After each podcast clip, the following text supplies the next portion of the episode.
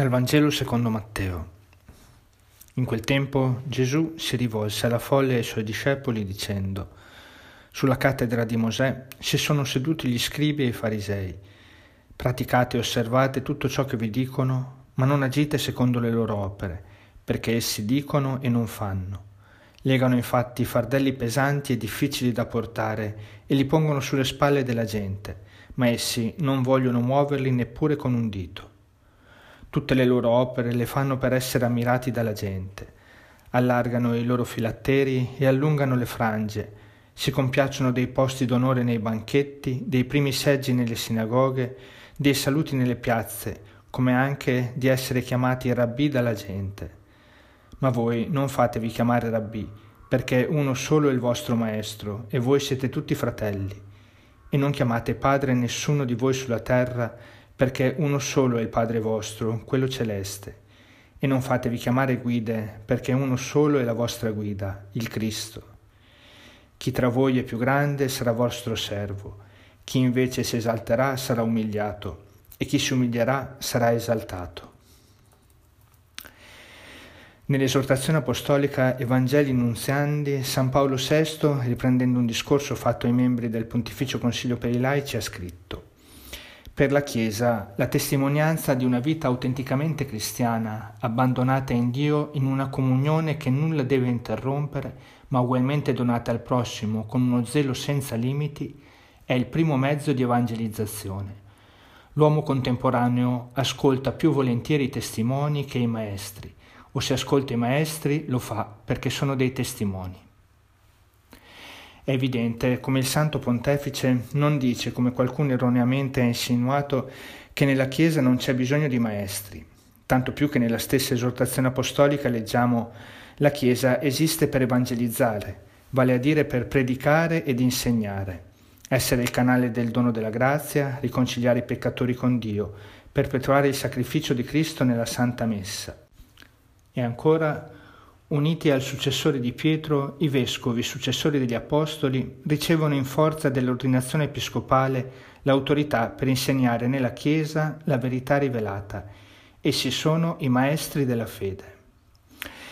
Quello che San Paolo VI dice con forza è che i maestri che vengono ascoltati, seguiti, di cui gli uomini hanno bisogno attraverso i quali la Chiesa porta il Vangelo, sono coloro che testimoniano con la loro vita ciò che credono con il cuore e dicono con la bocca.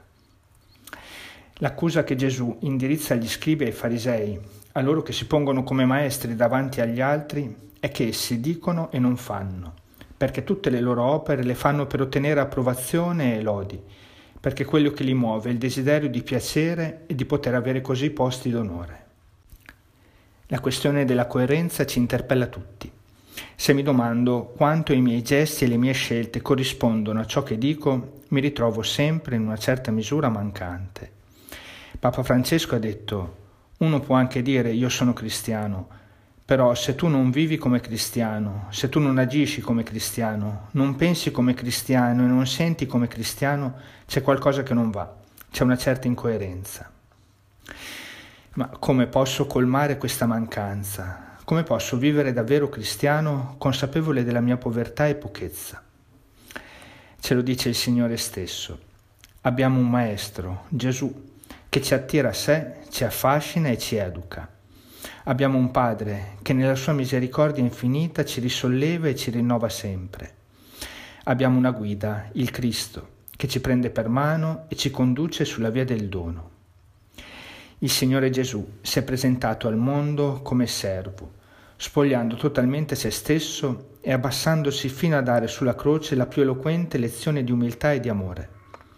Lasciamo risuonare le parole dette da Gesù dopo la lavanda dei piedi.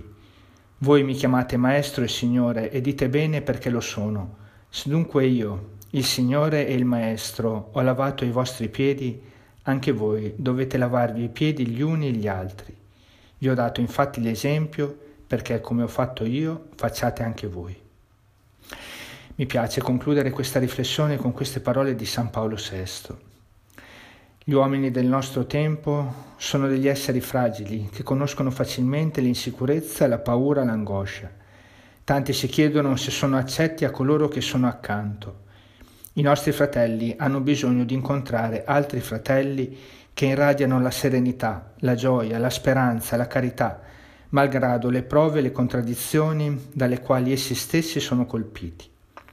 Essere testimoni della forza di Dio che opera nella sorprendente e sempre rinascente fragilità umana non significa alienare l'uomo, ma proporgli il cammino della libertà.